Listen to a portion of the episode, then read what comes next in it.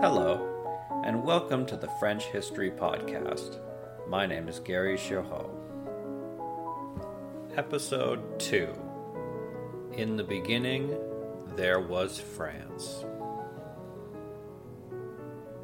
Welcome back. Today, we are going to begin our incredible adventure across the history of France. I am incredibly excited for today's episode because today we are going on a journey across the Pleistocene epoch, which began 2.5 million years ago, long before there were people in France, and ended around 11,000 BCE with the warming of the climate.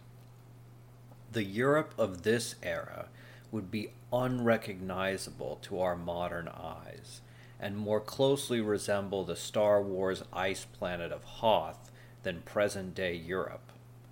This was an intensely cold time in Europe's past. Ireland, Scandinavia, and most of Britain were almost entirely covered in ice. Those parts of continental Europe that weren't covered by glaciers were mostly tundras, comparable to modern-day northern Siberia. Not only was this an extremely cold period, the shape of Europe was far different than it is today. Due to intense glaciation in the northern parts of the world, the sea levels were much lower than they are today. France and Britain were connected all across what is now the English Channel. This stretch of lowland reached all the way to Denmark.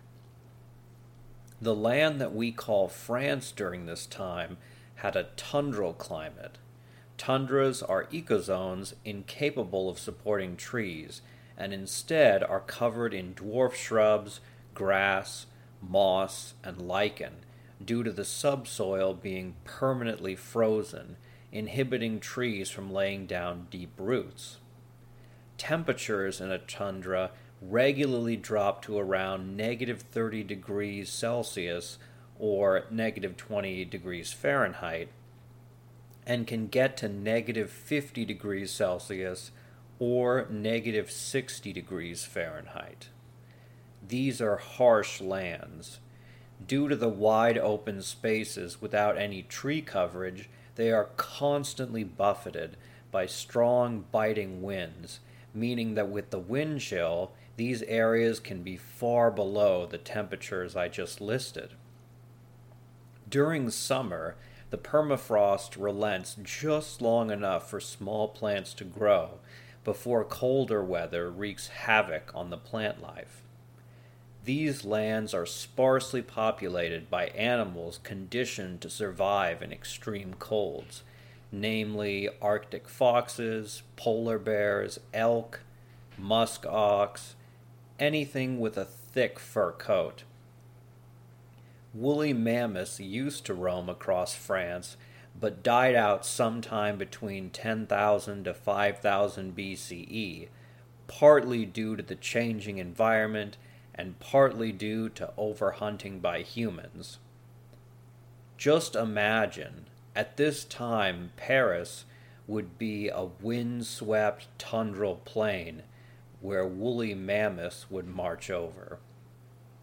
For most of the Pleistocene epoch, northern France was too cold for human habitation, as most humans preferred the south. However, some human ancestors, such as Neanderthal, may have lived in northern France as early as 40,000 BCE, 30,000 years before the Pleistocene epoch ended. Southern France, particularly bordering the warmer Mediterranean, was known as a taiga, or boreal forest. The closest comparison to today would be in middle to northern Canada.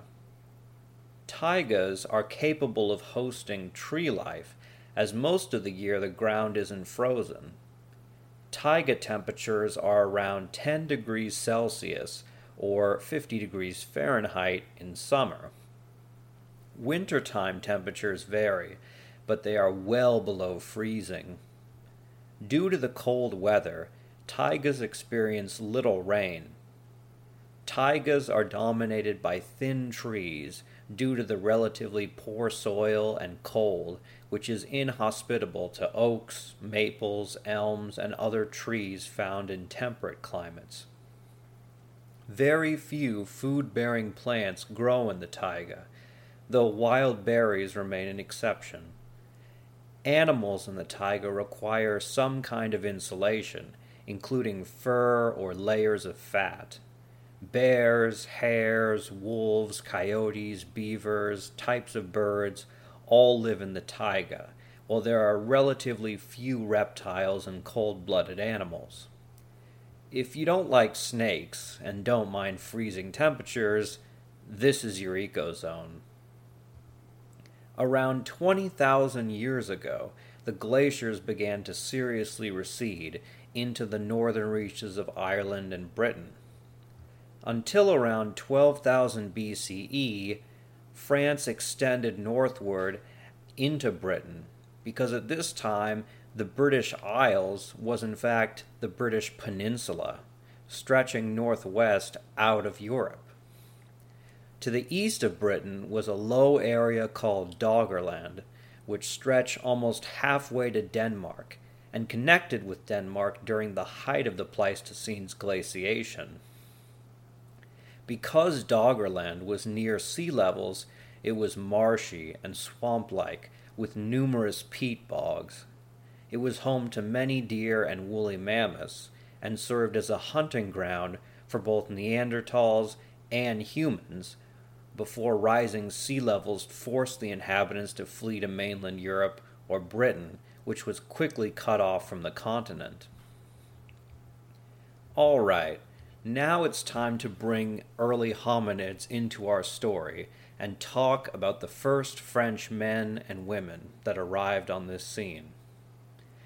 It's worth noting here that geologists and historians have different overlapping timescales. Geologists like to use the term epoch, while historians use the term age, which isn't nearly as flashy as geologists, but we can't win them all. The geological epoch, known as the Pleistocene epoch, corresponds roughly with the historical Paleolithic age, literally Old Stone Age, which stretches from 3.3 million years ago to roughly 10,000 BCE. Between 1 million and 450,000 years ago, Homo erectus and Homo heidelbergensis lived in southern France along the Mediterranean and near the Pyrenees, with the very earliest hominids possibly living near modern-day Montpellier as far back as 1.5 million years ago.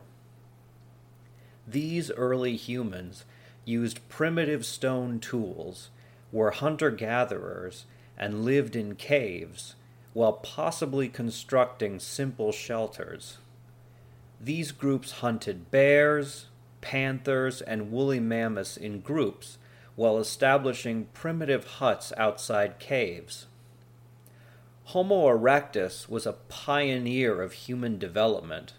They truly were the astronauts of their time. They were the first to live in hunter-gatherer societies and develop language, and served as the largest delineation between humans as shapers of nature and part of nature. Homo erectus never truly died out, and instead, their descendants became Homo heidelbergensis. Homo heidelbergensis is a much closer relative of humans that were capable of using more advanced tools and had greater sociability. Yet, a major distinction between modern humans and Homo heidelbergensis is that the latter did not produce art.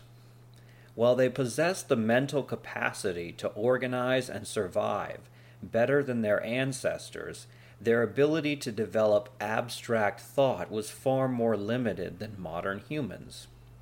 As such, they did not leave behind cave paintings, sculptures, or monuments, and the artifacts they did leave behind are solely related to their struggle to survive. A prime example of this is found at a dig site in southeastern France known as Terra Amata. Around 400,000 BC, near modern-day Nice, is a small encampment capable of housing 25 people. Along with the settlement itself, archaeologists discovered a hearth showing that they had mastered how to make fire. Furthermore, this small camp contained cleavers and knives, which prove that these early humans prepared meat. Now, the next in our chain of human evolution were the infamous Neanderthals. Neanderthals are thought to have arrived in France around 300,000 BCE and lived there until their extinction in 30,000 BCE. Neanderthals were of roughly similar height to Homo sapiens, being around 166 centimeters or 66 inches tall for males and 154 centimeters or roughly 61 inches for females. The major anatomical difference between Homo sapiens and Neanderthals was that Neanderthals had barrel-chested bodies and large limbs, which made them much stronger. A common belief is that Neanderthals were rather stupid, ape-like counterparts to Homo sapiens, but modern scientific study refutes this. Neanderthals possessed larger brains than humans, which doesn't automatically mean they were more intelligent, but they certainly weren't the dumb ape so commonly depicted in movies and television. Furthermore, their eyesight was probably better than modern humans. They also possessed precision gripping and created tools that were far more refined than those used by Homo erectus and Homo heidelbergensis. These tools were made of bone, wood, ivory, and antler, unlike the primitive stone tools of their ancestors. Neanderthals understood seasonal change, hunting elk in winter and horse and bison in summer, constantly relocating with their food supplies. These peoples were highly sociable and hunted and lived in groups. Today, scientists are engaged in heated debate over whether Neanderthals were capable of the abstract thought necessary to produce culture and religion. Those defenders of Neanderthals point to routine feather plucking, burials with flowers, and deep scratching on caves as evidence that Neanderthals had some rudimentary religious or cultural ideas. While these may mean Neanderthals had abstract thoughts, they left behind no monuments, meaning that we may never know the breadth of their intellectual capacities. Scientists don't know why French Neanderthals died out around 30,000 BCE. Since Homo sapiens arrived in Neanderthal-populated areas around 40,000 BCE, the earliest hypothesis is that they were killed off by these newcomers. Now, DNA sequencing has shown Neanderthals interbred with humans, so this hypothesis that humans exterminated the Neanderthals has lost some of its weight. One theory is that Neanderthals couldn't adapt as well to the warming environment. Moreover, if humans were better at hunting and gathering than Neanderthals, they may have unintentionally killed them off by eating up their food supply. This is a possibility, as archaeology has shown Neanderthals occasionally became so desperate for food that some resorted to cannibalism during periods of starvation. A recent theory that has been gaining traction is that humans had very little impact on the death of Neanderthals. Through genetic studies, scientists have deduced that Neanderthals primarily hunted big game, such as aurochs, elk, bison, horses, and cave bears. Meanwhile, Homo sapiens had a much broader diet, which included hares, foxes, and other small species, and even fish and oysters.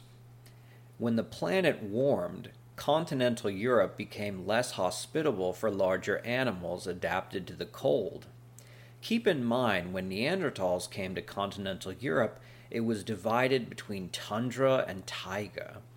Global warming heated the planet to such an extent that modern-day tundras have receded to the tips of northern Canada and Russia, while taigas are mostly confined to Canada, Scandinavia, and Russia. The climate Neanderthals were used to, and what their prey were used to, was disappearing quite rapidly. As a result, the slow-moving, meaty prey of Neanderthals was disappearing and being replaced by fast-moving, smaller animals. Humans ate pretty much everything that moved, allowing them to adapt, while Neanderthals' inability to hunt fast-moving animals meant they couldn't acquire a reliable food source. Today's episode is brought to you by Factor. Factor's delicious, ready-to-eat meals make eating better every day easy. With over 35 different options a week to choose from, including keto, calorie smart, vegan, and veggie, and more, there's always something new and delicious to enjoy. With over 55 nutrition-packed add-ons, Factor is your go-to for all your dietary needs. Cheaper than takeout, healthy, and easy to prepare, Factor provides all the restaurant-quality meals, snacks, smoothies, whatever you need, they've got it. And with food ready to heat and eat, you won't have to deal with the regular kitchen mess. Factor is giving out a special deal for our show's listeners.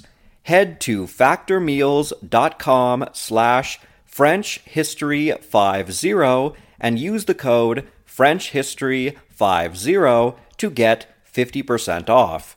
That again is FrenchHistory50 at factormeals.com/FrenchHistory50. Sign up now, your stomach will thank you later. One thing to keep in mind is that extinction for those in the human family, known as homininae, is more common than one might think. Nowadays, we assume that humans and our early relatives are categorically above most animals in their ability to survive, yet homininae lived in a dangerous time and were often very few in number.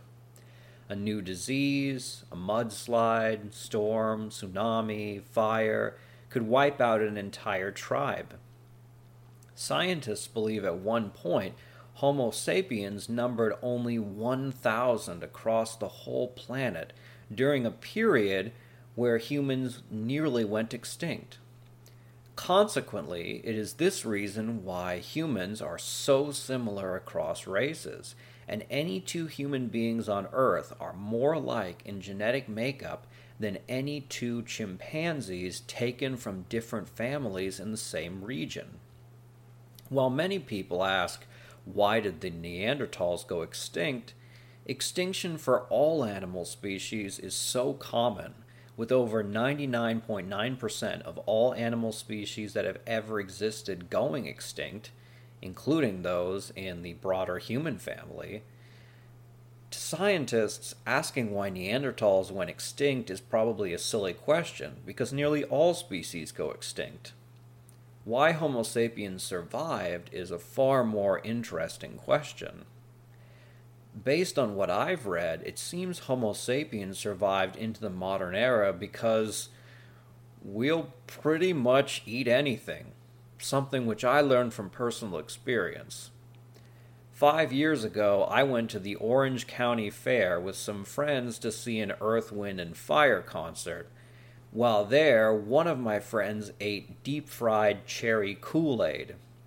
As disgusted as I was then, I now realize that this ability to scarf down anything is probably why Homo sapiens survived catastrophic environmental change and have since come to dominate the planet. But, all the same, Don't eat county fair food. Now let's talk about Homo sapiens.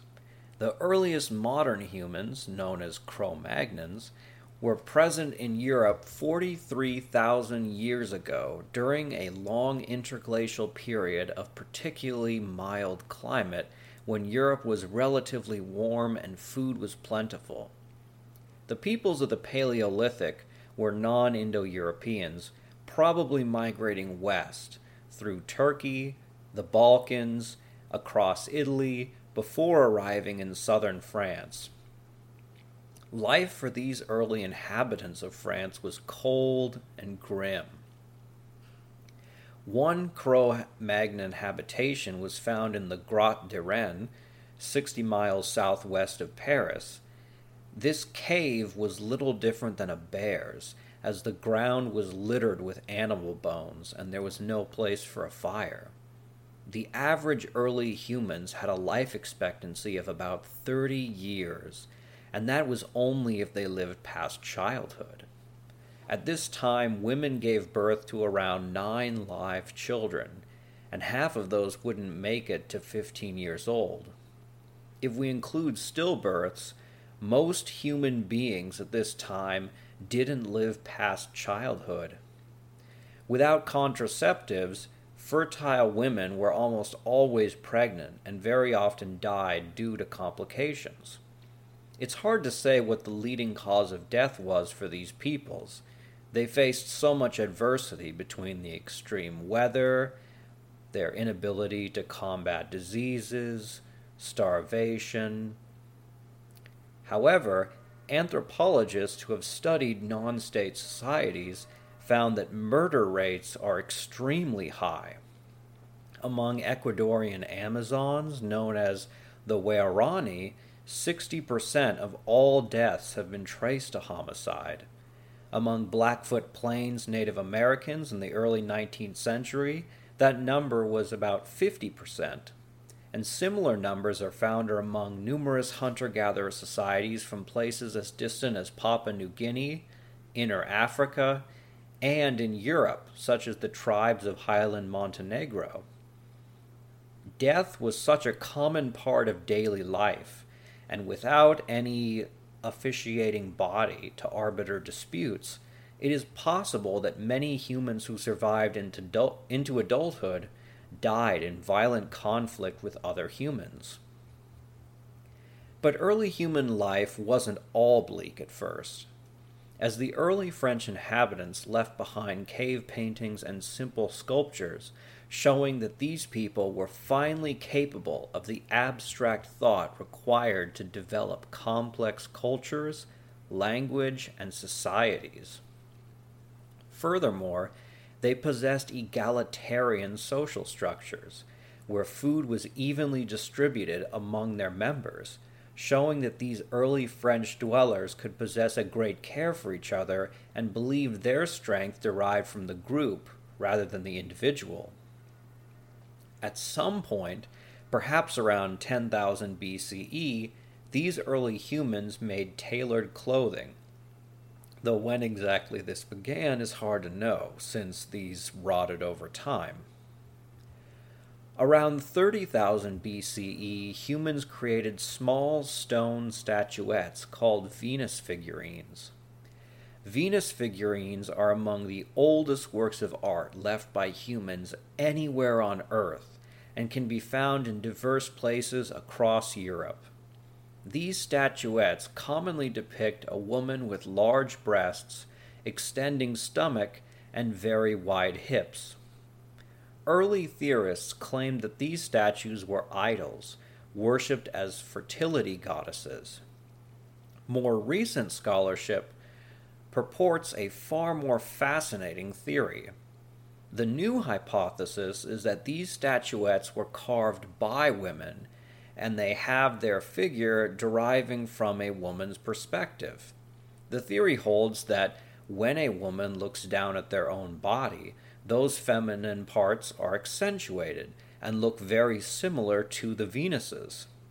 This theory is particularly interesting, as it would mean that women played an important role in these societies and created the first known works of art tens of thousands of years before men became artists, and as such, women played an integral role in the development of the abstract thought and capabilities of human beings, and the foundations of our earliest culture. Regardless of what the figurines represented, or which gender made them, the Venuses show that finally a species had come along capable of the abstract thought necessary to create culture. Perhaps the crowning artistic achievement of the Paleolithic era is the Chauvet Cave. The Chauvet Cave, located northwest of modern-day Avignon, contains some of the oldest cave paintings in history, dating back to 30,000 BCE. The Chauvet Caves are remarkable because a landslide at the cave mouth preserved the paintings in pristine quality up to this day. While it is possible that there are older cave paintings in Spain and Indonesia, what remains of most cave paintings around the world are small scratchings and faded smudges, whose images are lost to time. The cave-in at Chauvet miraculously preserved these artworks in a state not too dissimilar from those who originally painted them 32 millennia ago.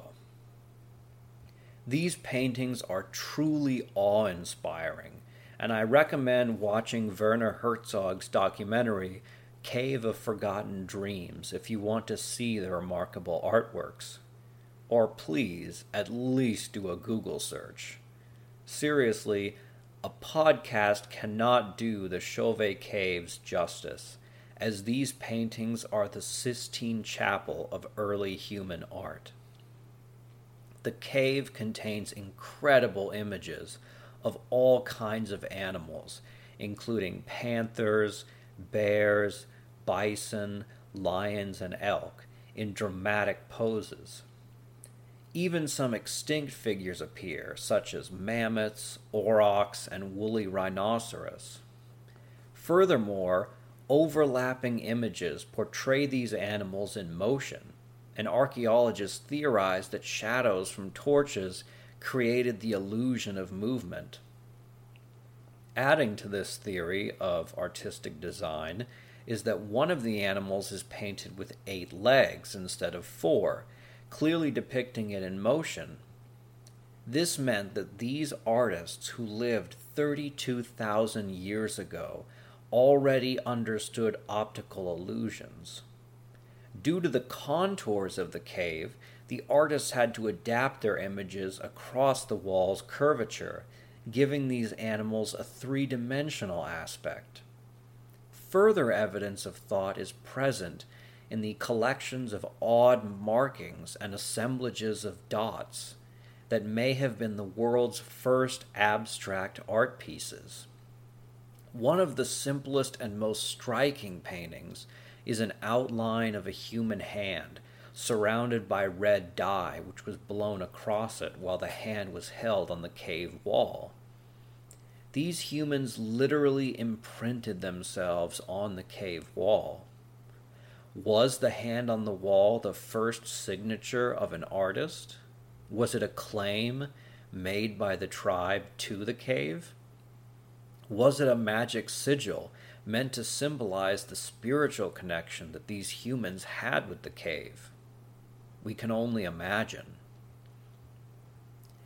Interestingly, no full human body is depicted, although female genitalia can be found depicted in certain areas of the cave. Was this because the artists were women, like the sculptors of the Venus figurines? Or was this 32,000-year-old smut? Again, we may never know. All that we do know is that these images are among the most striking our earliest ancestors ever produced, and showed that in France, highly developed, visually striking art predated every other non-subsistence venture. Art was the primary drive of early dwellers of France, while politics, law, and government only emerged tens of thousands of years later and may as well have been an inconvenient afterthought, an interruption in the pursuit of new forms of beauty. Over the next 15,000 years, hunter-gatherer tribes of humans created cave paintings at Cosquer, Pech Merle, Lascaux, and a number of other caves, leaving their mark in secret across southern France until their discovery millennia later. Alongside the paintings, carvings of animals on bones became increasingly common as early humans created ornaments, either for religious, cultural, or purely decorative reasons. Alongside the paintings, carvings of animals on bones became increasingly common as early humans created ornaments, either for religious, cultural, or purely decorative reasons. Around 10,000 BCE, most of the world's ice coverage melted, and the Holocene epoch, which is the current epoch we are living in, began. Life in France became even more hospitable to flora and fauna, and it was during this period that humans became more omnivorous and incorporated fish and other marine species into their diet. Ritual burials became more common. The Paleolithic era finally ended around 10,000 BCE with the development of agriculture. The new period, known as the Mesolithic or Middle Stone Age, saw enormous advances in human activity in France as humans became rooted to fixed locations. And it's here that we'll leave off. Next time, we'll look at France's megalithic structures, incredible stone monuments that predated the pyramids by thousands of years, many of which are still standing to this day. As always, donations keep the podcast going, so if you would like to visit our page and either make a one-time donation or become a Patreon, please consider doing so. Thank you very much for listening.